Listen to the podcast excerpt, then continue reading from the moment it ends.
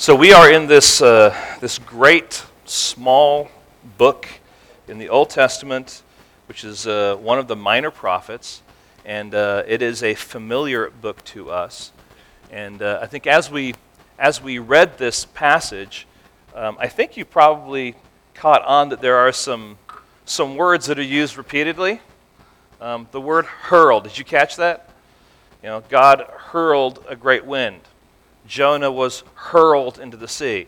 Um, when this is being written, um, it's written with an idea that we will catch things like that, that those things will kind of, you know, be riveted in our thinking as we come to this passage.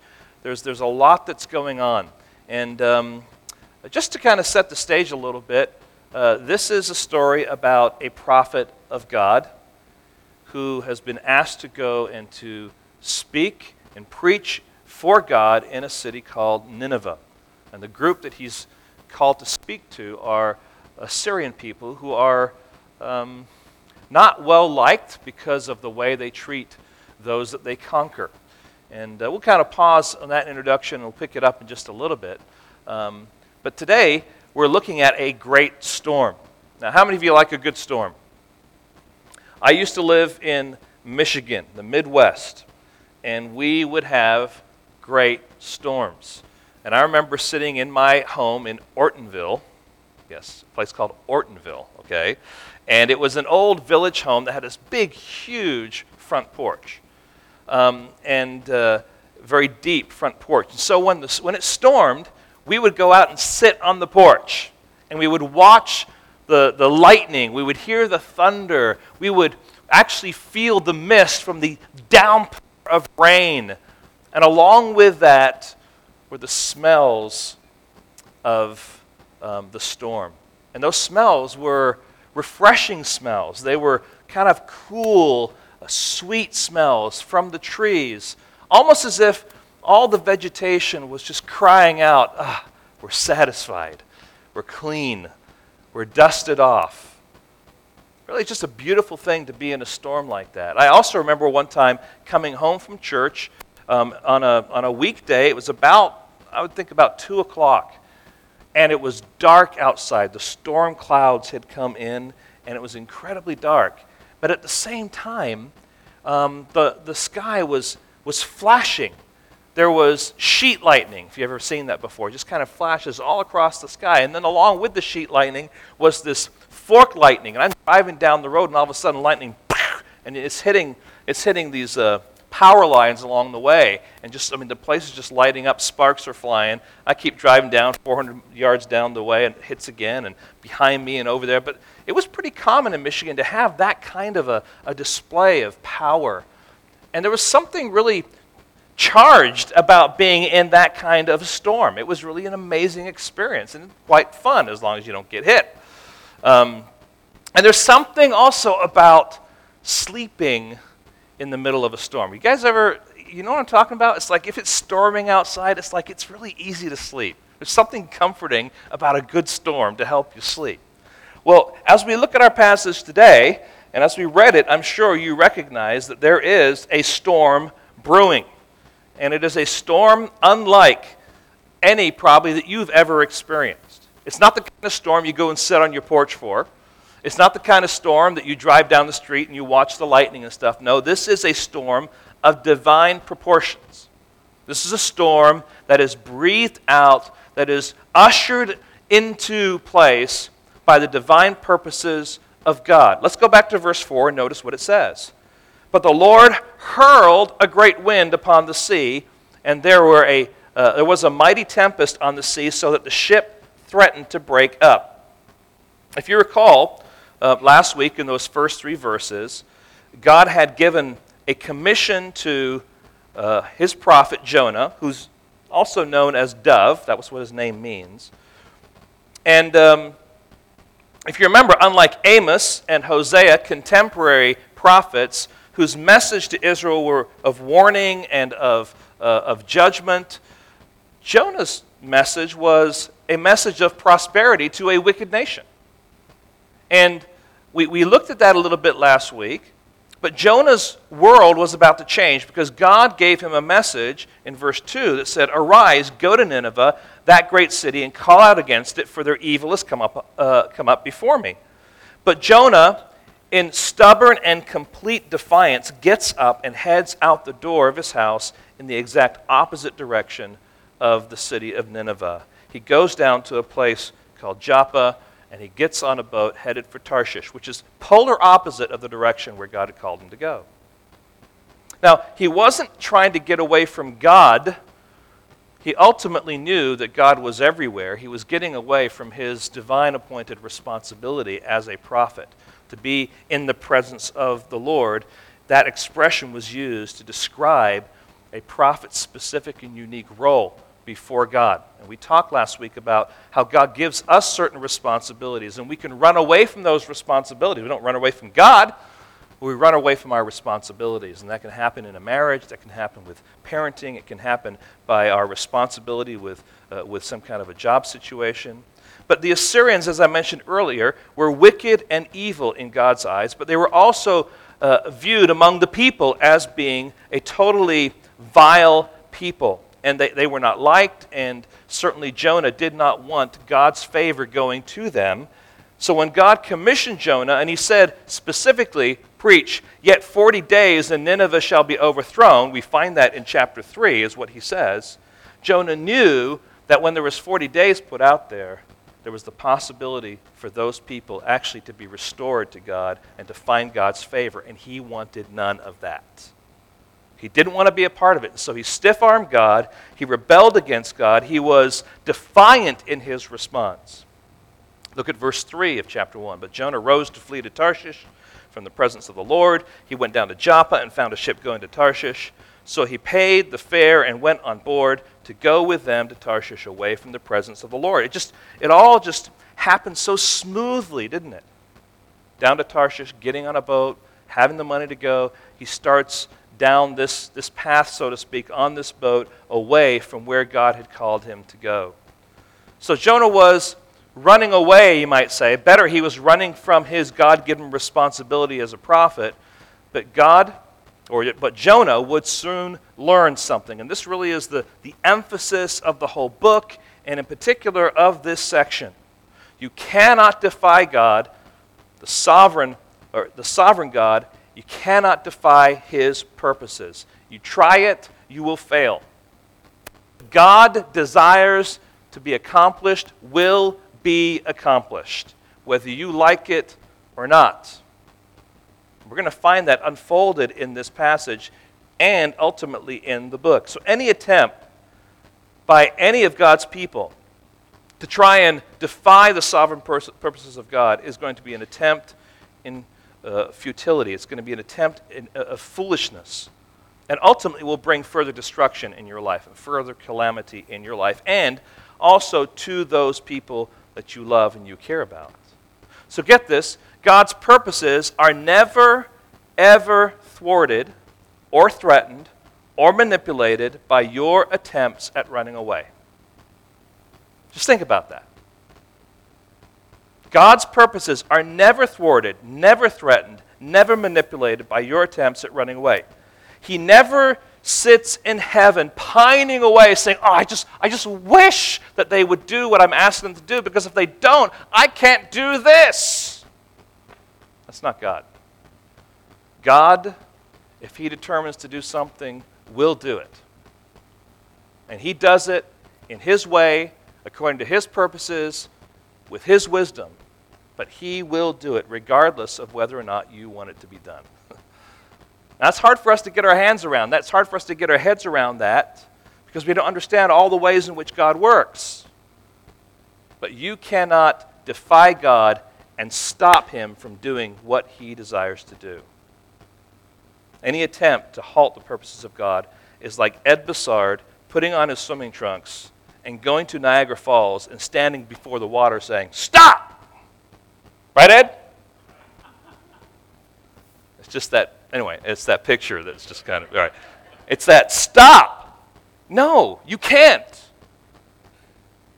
You cannot stop God's purposes. He will do what he desires that he is going to do. Jonah thinks he is smart, he thinks he is strong, he thinks that he's somehow manipulated a way out of his responsibility, and he also feels the freedom to disagree with God. But what man can outclass, outthing, and outmaneuver God? And this reminds me of Psalm 2, just the first part. Listen to this. Why do the nations rage and the peoples plot in vain? The kings of the earth set themselves and the rulers take counsel together against the Lord and against his anointed, saying, Let us burst their bonds apart and cast away their cords from us. He who sits in the heavens, what? Laughs. The Lord holds them in derision. Man shakes his fist at God. Man tries to stop God's purposes. And God says, you know, go ahead, try. But I'm just going to laugh at you. You think you're doing it. You think you're accomplishing your purposes, but here's the reality I am working through your efforts to accomplish my purposes. And sometimes, because God is sovereign and He determines what happens, right? He works through our sinfulness to accomplish his purposes. He works through our disobedience to accomplish his purposes. So Psalm 2 is a picture of such attempts. So there's two words that really scream out from the text here, in particular in verse 3. Two words of, of extreme defiance. But Jonah, right? Here God says to Jonah, Jonah, go do this. But Jonah says, mm-mm, not doing it. But now you get to turn, you, you go to verse 4, and the three words in the English language that really explain the disciplining hand of God are, but the Lord. so Jonah says, I'm doing this, and God says, Well, guess what, Jonah? I'm coming after you. I am going to accomplish my purposes. Verse 4 But the Lord hurled a great wind upon the sea, and there was a mighty tempest on the sea, so that the ship threatened to break up. Now, it's interesting here. It says, The Lord hurled a great wind. God's strength and power here, get this, is not so much in the storm, but it's in the wind that causes the storm. Get that? So, I mean, just, just, just thinking, what is it that God does? He hurls a great wind, and this hurling results in a storm. This word hurl is the same word that is used to describe Saul when he's hurling a javelin at David. So it's, it's this hurling of a weapon. Same picture. God is hurling this weapon, so to speak, at his prophet by virtue of this wind. And the result of that wind is this storm. Verse 12 calls it a great tempest. Now, it's also worth noting at this point something about how God works. Just want you to think through this a little bit. So, if God is actually, you know, the result is a storm that actually causes now problems on the deck of this boat, it was all caused by God and Him hurling this, this wind it's helpful for us to note that as God intervenes in our lives, He doesn't always do it directly with us. And oftentimes, He will use secondary resources or, or resources that are kind of far removed, so to speak. You would think they would be unrelated, but the rippling effects of those decisions that God makes in the lives of whatever is taking place around us are there to accomplish His purposes in us. And we always, you know, can't always connect the dots. You know, why is this storm coming? Well, it's because God affected the wind, right? What is an earthquake? It was a wind. The point is, God uses secondary resources, fourth resources out there to accomplish his purposes. That's why, listen, we've got to be very, very careful that we don't try and connect the dots where we're not supposed to connect the dots. You know, what is God doing in my life? And you start, you start measuring every little detail as, as part of God's providential plan. It's like, you know, you can get carried away and consumed with things that may not truly be what they appear to be. Just know that God is God. He knows you, He loves you, He cares about you, and He's working His plan. Right? You don't have to connect all the dots because God is a great God, and He's a good God. He knows what He's doing. Now, listen to Jeremiah Jeremiah chapter 30 and verses 23 and 24. I don't think I have this on the, uh, on the, I don't. Okay. So Jeremiah chapter 30. Turn there if you would, please. If you know where Jeremiah is, it's a major prophet. If you're there in Jonah, you're going to work backwards in your Bible. Um, the book of Jeremiah, chapter 30 and verse 23 and 24. And I just want you to listen how God speaks through Jeremiah to the audience that is there. It's very, very similar language here. Jeremiah 30, verses 23 and 24. Behold, the storm of the Lord. Wrath has gone forth, a whirling tempest. It will burst open the head of the wicked. The fierce anger of the Lord will not turn back until he has executed and accomplished the intentions of his mind. Just reinforcing here the fact that God is now manipulating nature to accomplish his purposes. And he's not going to stop until his purposes are accomplished, right? And the same, friends, is true in the life of Jonah, and the same is true for us. Now, it may not be quite as dramatic. Like I said, you may not necessarily be able to connect all the dots, but God is at work in all of our lives. And you step back and you just think about how in the world, you know, what, what kind of management system does he have to carry all those details out? All right? We got a couple of people that have been project managers here, and you know, they can order some things out. Can you imagine how many there would need to be? I mean, are, are, is the angelic host, are they all just project managers accomplishing God's purposes? I mean, is that what's going on? God, in His sovereignty, has a grasp of all of those details. And they're working together to accomplish his purposes. It's staggering, it's amazing, but it's what God says he does. And we see it time and time and time and time again through the pages of his word, revealing that it is true. That he is who he says he is.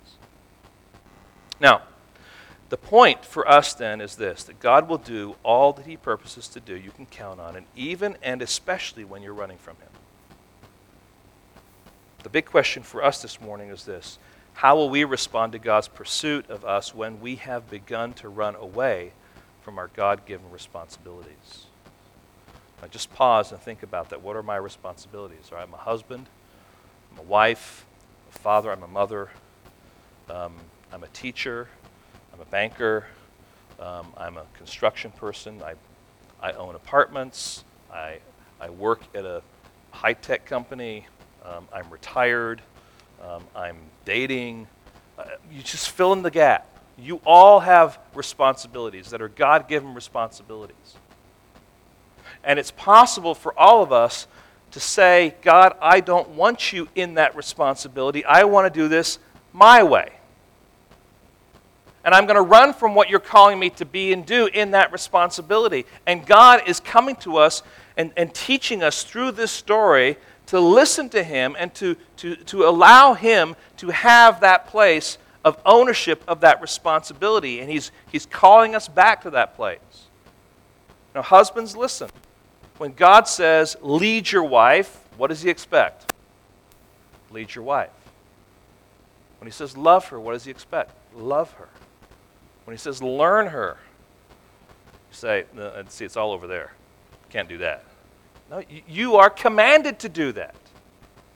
And wives, God calls you to submit, calls you to respect. Now, if this, is those new words to you, there's, there's some learning that needs to take place there. But when your husband leads, when he's doing those things, submitting to him and submitting to Christ, and, and your husband is going to be natural. It's going to just it's going to flow together. But you can say, you know, I don't want that. I'm going to do it my way. And if that's your attitude, husband or wife, then you're running from your God given responsibility. You know, how do you parent? Do you just kind of stand off and let them do whatever they want? Or are you engaged in what they're doing and helping them through and, and nurturing them and disciplining and training them in the things of God?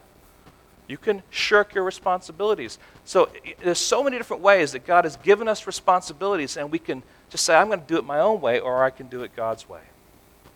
God wants us to listen to Him to be humble, and to stop running from Him. But oftentimes we attempt to hide. That's simply a way to say, God, I don't want to hear you. I'm going to substitute you with something else that seems good. Sometimes we explain it away Sometimes we, we go with other people who are also, you know, believers, and they will explain things away, and we find, we find satisfaction because other people are thinking the same thing as us. And God is saying, no, no, no, listen to me, follow my will. Well, in this passage, we have before us two responses one from Jonah, and then one might say from the sailors. For the sailors, sailors, it's a response of fear. You see through this passage, they were afraid, they were afraid, they were afraid. For Jonah, it was stubborn defiance. I'm not going to do it. I'm not going to do it. I'm not going to do it. For the sailors, their fear, however, ascended, get this, in comprehension. In other words, they begin with a fear that they don't quite understand, but slowly in the story, they begin to realize the source of their fear. For Jonah, though, he is already determined, I'm not going to follow God's purposes. And rather ascending, he is now descending. And the story shows him descending further and further away. It's really a, a, it's really a story of contrast here. It's a story that just reveals two completely different attitudes to God's work and to God's um, uh, interruption of their lives. But for our purposes this morning, we're going to look at the story through the lens of the sailors. We're going to use their experience as the peg, so to speak, that we're going to hang things on. Okay? So we're going to jump in then at verse 5. Verse 5. And I'm calling this now Fearing the Storm. Fearing the Storm. All right? And um, in verse 5 it says this The mariners were afraid, and each cried out to his God, and they hurled the cargo that was in the ship into the sea to lighten it for them. So the condition of their hearts is exposed by the storm. What's the condition of their hearts? They're afraid, all right? But this was such a bad storm and such an unusual storm that we find them crying out to their gods. Now, there's a couple of things that we need to note here to get the picture.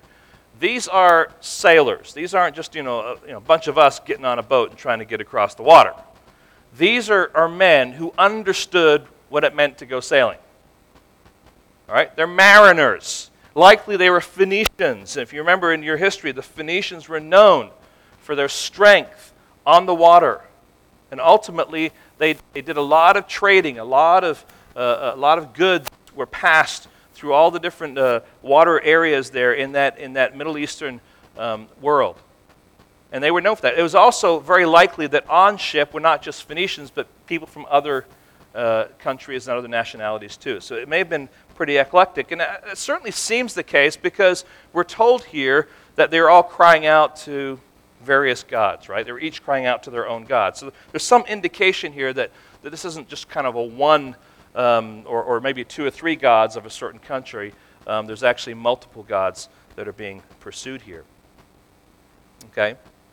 Now, understand, though, that in that economy of things, gods by different countries, I'm using the word gods here in the little g, right? um, were viewed as gods over either territories or, um, or objects um, or sometimes elements. So it could be the god of, a, you know, of the Mediterranean. It could be the god of the sea. It could be the god of the air. It could be so. There's all sorts of different gods depending on your religious system. Okay, so here they are, and they're all just working together crying out to their God, hoping that they'll hit the jackpot and get the right one, right? And he'll, he'll calm the sea, all right? And, um, you know, it's really quite a, quite a picture. Just imagine how many crew members there probably were. Let's just assume there were 40. There's 40 guys bouncing around, crying out to their various gods. So each one's crying out to various gods. So they're just, they're just you know, going through the list of all the different gods, crying out, crying out, crying out, crying out. Someone has said this is one of the best pictures in the Bible of the World Council of Churches. Or you might even say of the United Nations. All right? All trying to cry out and, and trying to, to do all they can to solve this whole problem of crisis. And here we have here we have them not only crying out to God or their gods, but they're also throwing the cargo overboard. They're hurling it overboard. There's that word again. Why would they do that? The cargo was their what? It was their possession. It was their income, it was their, it was their, you know, their livelihood. And they're literally getting to the place where they're saying to themselves, you know what, this is not about our livelihood anymore, this is about our lives. This is how bad it is. Let's throw the stuff overboard because if we don't, we're going to die. So, I mean, they're, they're in, a, in, a, in a desperate panic, and they are they're all doing everything they know how to do to, um, to lighten the load and to call out to their gods. I mean, they're just, in their own humanity, in their own frame of reference and worldview, they're doing everything they can. Now, hear this. We have here a window into the activity and the behavior of one ship during the storm. Now, would you think that likely there were other ships somewhere nearby? And we're not told. But it would, it would make sense that there's this kind of a storm, that there are other ships that likely were affected too. And, and the simple application here is this that when you choose to sin, when you choose to run away from God, when you choose to shirk your responsibility, guess what? Your sin will affect others and affect others who have nothing to do with your responsibility. Jonah's behavior here caused difficulty for the sailors, right? So much so that they were crying out to God, they feared for their lives. But very likely, there were other ships out there on the water, had no clue why the storm was going on and may have been doing the same thing. Now, we're not told that, but it would be kind of a logical deduction to say that was likely true. At this point, the sailors were simply afraid of the storm, but they were ignorant as to the reason behind the storm. So they, they have here, might want to say, an ignorant fear. They don't have the complete picture yet. They were afraid, but they didn't know of who or what. All they could do was their best effort cry out, empty all their goods to fend for themselves. And there's something impressive about all that they're doing, at least to try and solve the problem in their own strength. Now, while the sailors are hard at work, on deck we find the prophet of God in the inside of the ship. What's the next word? Fast asleep. Not just asleep, fast asleep question is why? Why would he be fast asleep? Could it be that he's tired from the journey? Well, he got up and he left quickly. Went down to Joppa, you know, gets on a boat. You know, I think running from God is tiring. It's possible. Could it be that he is so at peace because God was in all of this that he was just resting nice and gently down there in the midst of the storm? Could it be that his conscience is so seared that the storm doesn't even shake him? It's possible. I think, I think the last one is probably closer to the reality of what's going on here. I think his defiance is so settled that he feels that he's just kind of at peace, his conscience is seared, and the storm is going. He's figured, all right, I did everything I can, I'm on this boat. Now I'm just going to rest because this boat's going to take me away from where God wants me to be. Now, we're not told specifically, so we want to be careful here. But what God does here is He sends a captain. Now, one thing you probably know about captains, if you've ever been on a ship before, unless it's the love boat, right, um, is that they are usually very, very soft spoken and genteel in their ways, right? Right? Is that true?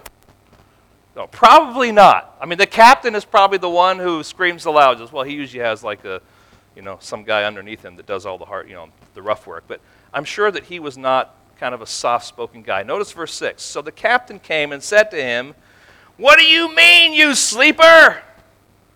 What is everyone doing at this point in time? They're throwing stuff overboard and they're crying out to their gods. They're doing everything they can within their ability to solve the problem as best they can. And this knucklehead who's paid a fare is down in the boat and he's sleeping away. Now, isn't it interesting that in passages like this that we recognize that our God has a great sense of humor? He uses the captain of the ship to wake Jonah up with some very pointed and symbolic questions. What do you think you're doing, you sleeper? I think the modern version of that would be, Who died and made you God that you thought that you could go to sleep right now? And here's the really funny part Arise, call out to your God. Perhaps the God will give you a thought to us that we may not perish. Can I please remind you of verse 2? What does God say to Jonah? Arise, go to Nineveh, that great city, and what? Call out against it. What does the captain say? Arise and call out to your God. See, God has an incredible sense of humor here. He uses a pagan captain to remind Jonah of the reason why he's there. Now, the captain has no idea. But Jonah's listening to this and it's like, okay. But you know what? Even that little bit does not affect him. It is so divinely ironic what takes place here. But, friends, there's a, a heart issue that also screams in this passage because he says here to Jonah, Arise, Call out your God. Perhaps the God will give a thought to us that we may not perish. But do we ever see in this story, chapter 1, Jonah crying out to God? Everyone else is crying out. Even when the captain comes down and says, You cry out, he doesn't. Think through this a little bit. The heart issue here is all about prayer. We see man's futile attempt to call out to his gods, and we see a man of God a prophet of God, in stubborn defiance, unwilling to pray.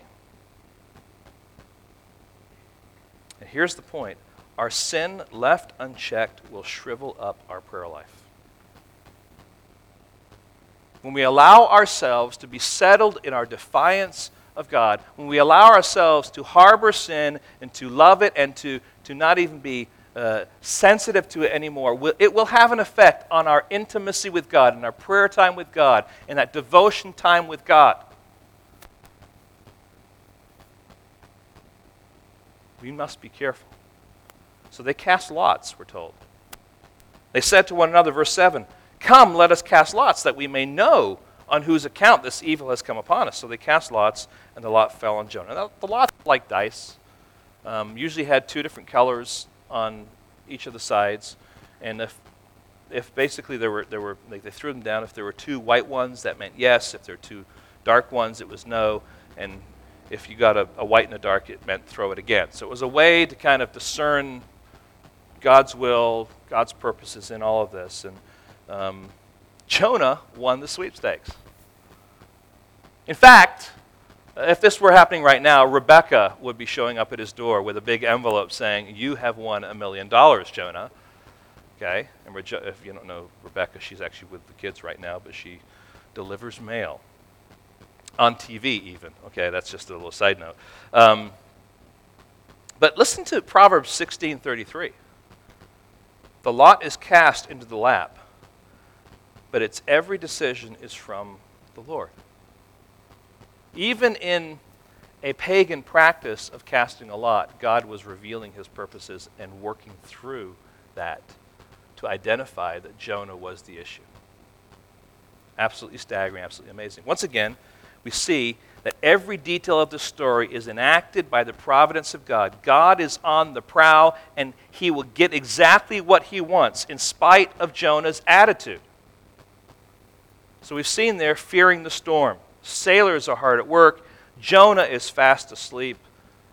But now let's look at the next step fearing the God of the storm. Because now, when they've identified Jonah, they're also identifying him as the source of the problem. Their knowledge now begins to increase, right? It was. We don't know where this is coming from. There's just a storm. But now we're getting some window of understanding as to what's taking place. So, so they know it's Jonah and the reason, that he's the reason for their problems, and an inquisition is formed. Questions, questions, questions. And look at it, verse 8. Then they said to him, Tell us on whose account this evil has come upon you. What is your occupation? Where do you come from? Is your country? And what people are? I mean, it's boom, boom, boom, boom, boom, boom, boom. They're trying to figure out what's going on here because they want to get to the solution. So Jonah finally opens his big mouth and says, I am a Hebrew, and I fear the Lord, the God of heaven, who made the sea and dry land. Now, Don't read that this way. I am a Hebrew, and I fear the Lord, the God of heaven, who made the sea and the dry land. This is not a statement affirming allegiance to the God of Israel. This is really a statement of simple affiliation with Israel and the Hebrew God that the Hebrews worshiped. Remember, Jonah is still unrepentant. He's still in a state of defiance before God. So, this is not a statement of his great faith. There's certainly some divine irony here. It's as if God was saying to Jonah, Jonah, you would not go and testify my grace to the pagans of Nineveh, so I'll just have you testify of my glory to the pagans on this ship. He's the God of heaven, He's the God of the land, He's the God of the sea. Now, there should be some encouragement here for us. Let's just pause and think about this. If God determined for us to serve Him, get this, we will. And some of our friends or family want nothing to do with God, but if God wants them to come to Him, guess what? They will. And our job isn't to manipulate that. Our job is to say, God, how can we be your vessels in that? And if it is your will, Lord, make it known. Sometimes we're too quick to manipulate things when we just need to let God do what He desires to do because you can't do something that He's not going to do. I remember a number of years ago, this is probably back in early 90s, I met a pastor from Scotland. His name was Barry Williams. He was from Glasgow. But he tells the story of his life as a teenager. He would hang around with your typical Glasgow thugs, and he, um, they would go out and they would you know, always be causing trouble and difficulty and just having fun and just picking on people, whatever. And one day, as they were out, they heard people singing in a church. So they looked at each other and said, Hey, let's have some fun here. And so they all said, Let's get some stones and throw them through the windows while they're singing.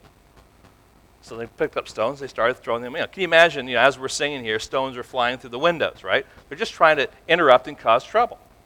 And so they did that. It's like, ah, isn't it great? You know.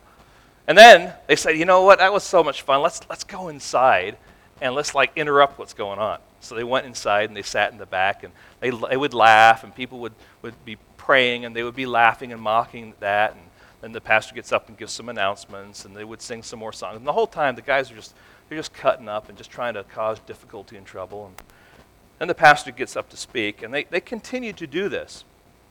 And as, as he tells it, it's really, it's really interesting um, what, what God does in his life because as the pastor is beginning to preach, these guys act up, and this is what the pastor says Young men, if you're going to carry on like that and disrupt our services, I'm going to ask you to leave. Otherwise, you're welcome to stay.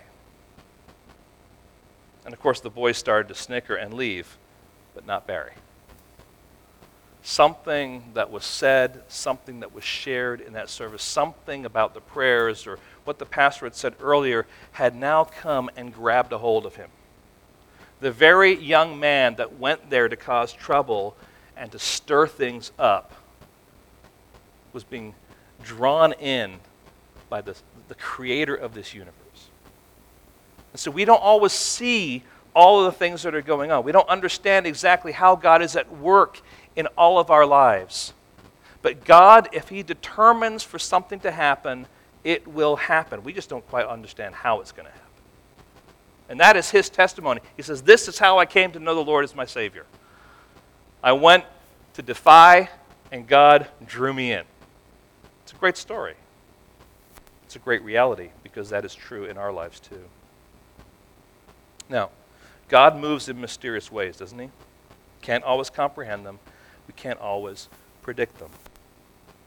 So at this point, the sailors have an ignorant faith, but they are now um, being given an informed faith. They know whom it is that should be the object of their fear. Verse 10, notice what it says. Then the men were exceedingly afraid and said, What is this that you have done? For the men knew what he was, that he was fleeing from the presence of the Lord because he had told them.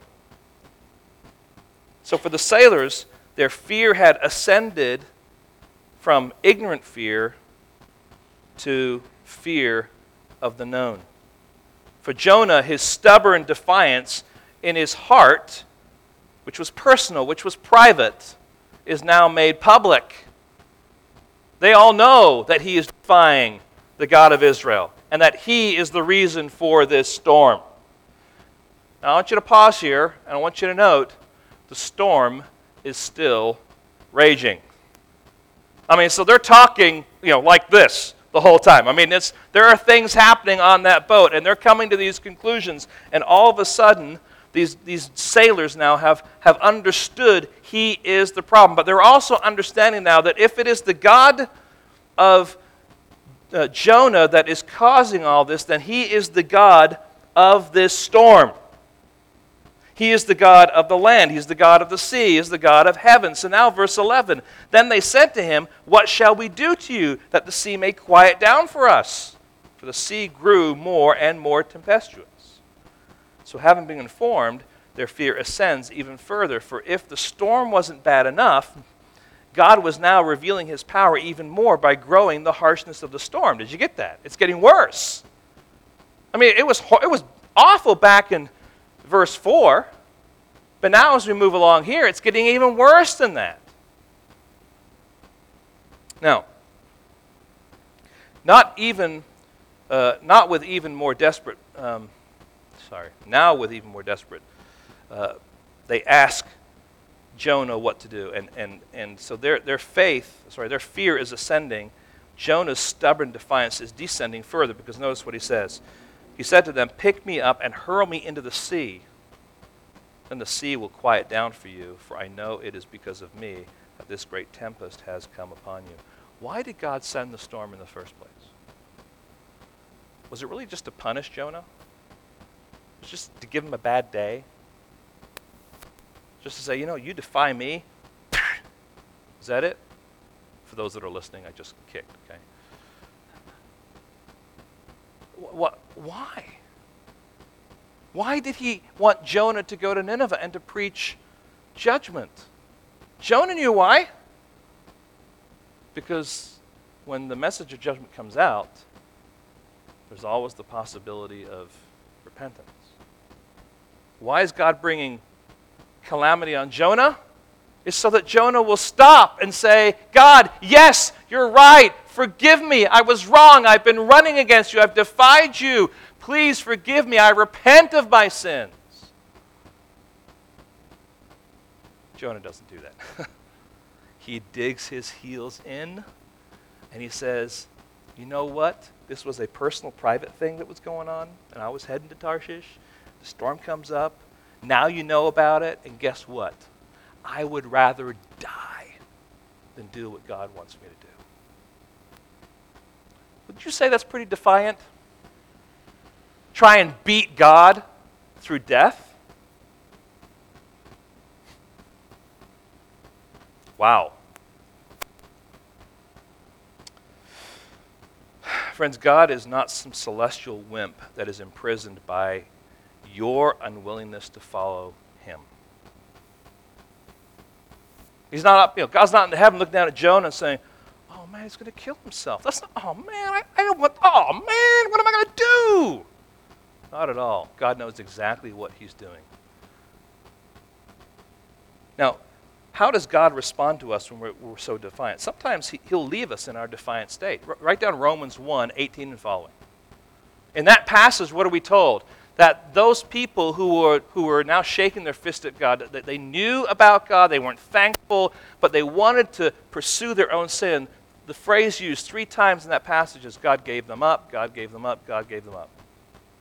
Sometimes He just chooses to leave us in it and allow the consequences of leaving us in that disobedience and defiance to take its natural form. Guys, if, if you're in that, you don't want to be there. Sometimes He'll force you to change, sometimes He'll destroy your unwillingness to follow Him. God is not tamed, Dale Davis says, and your tiny free will is a house of cards up against God's sovereign and stubborn determination. Let me say that again. God is not tamed, and your tiny free will is a house of cards up against God's sovereign and stubborn, stubborn determination. So here are the sailors. They've feared the storm, but now they're fearing the God of the storm. They have an ignorant fear. It's grown to an informed fear. And here we have Jonah, who's stubbornly defiant. It's personal, it's public, and ultimately, it's present in the prospect of death. He is willing to die rather than honor God. It's pretty staggering. Two completely different perspectives, two completely different um, ways in which people can respond to God's work of calamity in their lives.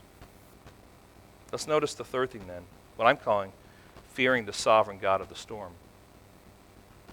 So, what do the pagan, ungodly, foul mouthed sailors do when Jonah tells them to throw him into the sea? Like the rugged, pagan, awful sailors that they are, they start trying to row to shore, right?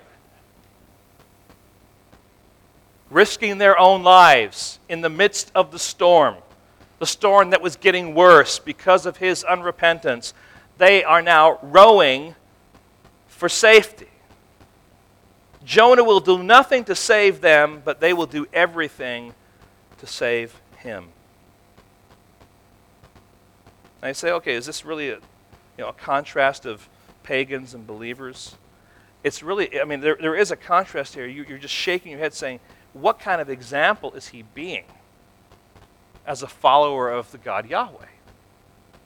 And these pagans have more compassion, they have more courtesy, they have more care for him. When he, as a representative of God, should be having more care for them. And sometimes, guys, in our sinfulness, in our rebellion, we can act and behave in ways that we are worse than the culture around us. Because we want what we want and we don't care what God says. Now, exhausted and in compassion, they speak to the God of Israel. This is after they've tried to row. And notice it says in verse 13, For the sea grew more and more tempestuous. That's three times now in this passage. Third time. This is more and more and more. Okay? Verse 14, Therefore they called out to the Lord, O Lord. This is not some kind of a general thing. This is, O Lord, this is Yahweh. This is specific. Let us not perish for this man's life, and lay not on us innocent blood, for you, O Lord, have done as it pleased you. There it is again. The God of Israel, the God of this, this world, the creator of this universe, does what he pleases. He will always do what he pleases. He is Lord. And he does what he pleases. Verse 15. So they picked up Jonah and hurled him into the sea. I don't think that was easy for them. And the sea ceased from its raging. And the men feared the Lord exceedingly, and they offered a sacrifice to the Lord and made vows. From the fear of the sea to the fear of the God of the sea, who was still somewhat nebulous to them, now to the fear of the sovereign God of the sea, who is Yahweh, the God of Israel, the God of heavens, the God of the sea, the God of the land. Certainly much more specific. And we're told here how they responded further. It says not only did they fear this Lord, they offered a sacrifice to the Lord and made vows. Now, there's great debate as to whether or not we have you know, true followers of the God of Israel. I mean, did, after the storm died down, did they go back to worshiping their own gods? We don't know. What we do know, though, is that what we have here is not a foxhole experience response to God. Now, get this. Their fear and their sacrifice and their vows take place after they have been inundated with the majesty and the might and the power of God. They've seen it in details through the um, casting of lots and through Jonah's presence and his story. They've seen it in generalities because of the storm increasing and increasing and increasing. And as soon as they throw him into the water, whoosh, storm ceases. So, what does Jonah get for his stubborn defiance, for his unwillingness to go to a pagan nation and speak for God? Well, possibly the conversion of pagans. Pretty ironic, isn't it? Now, some things I want us to conclude with here.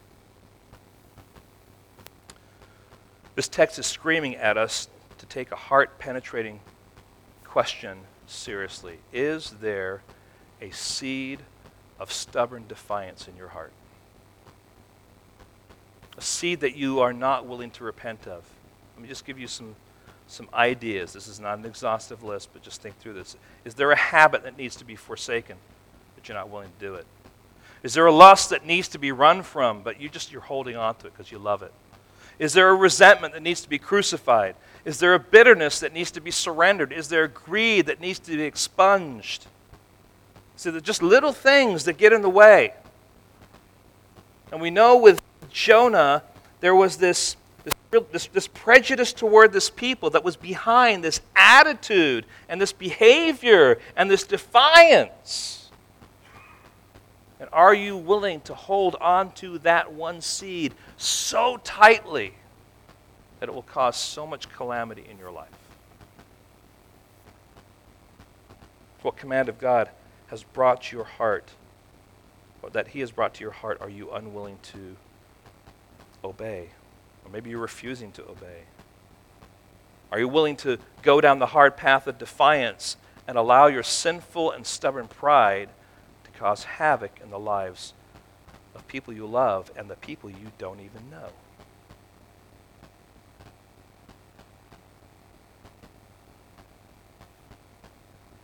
Turn to Ephesians chapter 2 and verse 13, if you would please. We're just going to look at this passage and then one more passage. You may be here today and you might say, you know, this is it's kind of a new experience for me. I'm not typically, you know, someone who attends church, and I'm not sure how I'm supposed to respond to this. Um, I want you to think through this a little bit with me. Because we had all these sailors in this story who knew nothing about the, the, the one true God, the God that we worship, the God who is this triune God, who has breathed out the gospel through his Son, Jesus Christ, sent his Son to a cross to die in our place. And by virtue of that death, our, our sins are paid for if we put our faith and trust in him. And here in, in this particular passage, Ephesians chapter 2 and verse 13, it says, But now in Christ Jesus, you who were once far off have been brought near by the blood of Christ. There's a sense in which these sailors were far off. They were pagans. They were from, from far removed from, from the influence and the umbrella of this, this sovereign God who was worshiped by the people of Israel. But through this story and through these circumstances, this God was made known to them. And friend, by virtue of your being here today, this God of the universe, this one who is the, the creator, the sustainer, the one who, who sent his son, is being made known to you. You are far off and you're being brought near. That is language in the Bible that tells us that we are far off. We were enemies. We were estranged. We were, we were uh, away from God. But through Jesus Christ, we can come near and we can be a part of his family if we will simply put our faith and trust in him. And so God is in the business of drawing people to himself through a storm at sea or a storm in life. Through hardships and calamities, through disobedience of one of his children, God is always, always, always on display. And he may be right now revealing himself to you. Now, in closing, I want us to look at another passage, Mark chapter 4. Mark chapter 4. We need to take some time here and connect all this to our Savior, Jesus Christ. We have an incredible story of the unfaithful prophet. But here we have this incredible story of the one who was prophet, priest, and king. And he's on a boat with the disciples. Look at verse 35 and following. On that day, when evening had come, he said to them, Let us go across to the other side. This is Jesus speaking to his disciples. And leaving the crowd, they took with them in the boat just as he was. And other boats were with him. And a great windstorm arose, and the waves were breaking in over the boat, so that the boat was already filling. But he was in the stern, what? Asleep on the cushion. And they woke him and said, Teacher, do you not care that we are perishing? He awoke and he rebuked the what? The wind. And said to the sea, Peace, be still. And the wind ceased, and there was a great calm. And he said to them, Why are you so afraid? Have you still no faith? And they were filled with great fear. exact same phraseology that describes how the sailors responded to what God was doing in the life of Jonah. And they said to one another, Who then is this that even the wind and the sea obey him? You see, one of the themes of Jonah is Israel, your God is not simply a territorial God, He is the God of the world. He is your covenant God, but He is also available for those who are not part of Israel. There's a sense in which this is a missionary story. And it's going in to slap Israel you know, on each cheek to say, Wake up and take your God to those who are pagans. Because they will respond to who God is. And friends, we have as our Savior Jesus Christ, who is the Lord of the sea. He is the Lord of the heavens. He is the Lord of creation. He is the one that says, Peace be still to a storm. But He's also the one that can say to you, friend, Peace. Be still. Lay your burdens on me. Take my yoke upon you, and you will find rest for your souls. Jesus is our great Savior. He is our great God. And He is worthy of our sacrifice, our worship, and our adoration. Lord, help us today not to shy away from the implications, Lord, of this story. And certainly, Lord, there are more things that we could pull out of this text, but Lord, may we ultimately see that you are a great and glorious God who screams his majesty to us through all sorts of different ways, Lord, through storms, through clouds, through the sun, through circumstances, Lord, but ultimately He wants to point us to His Son, Jesus Christ, who went to a cross and by virtue of what He did there has given us, who have put our faith and trust in Him, everlasting peace. We're no longer enemies, Lord, with you. We have been afar off. We've brought, been brought near, Lord. We've been brought into your families. Lord, help us today to grasp that reality, to apply that to our lives, Lord, because we who have been running, Lord, you are pursuing and you will not give up because you love us, you care for us. You discipline us, Lord, as a father would discipline his son, with love and care and a right purpose. And Lord, there may be someone here today who is grappling, Lord, with you is grappling with the gospel of Jesus Christ. I ask, Lord, that you would give them freedom, that your Holy Spirit would breathe afresh into their lives, Lord, and give them new life that only comes through you. May we praise you. May we adore you for who you are. We ask in your precious holy name. Amen. Ilya?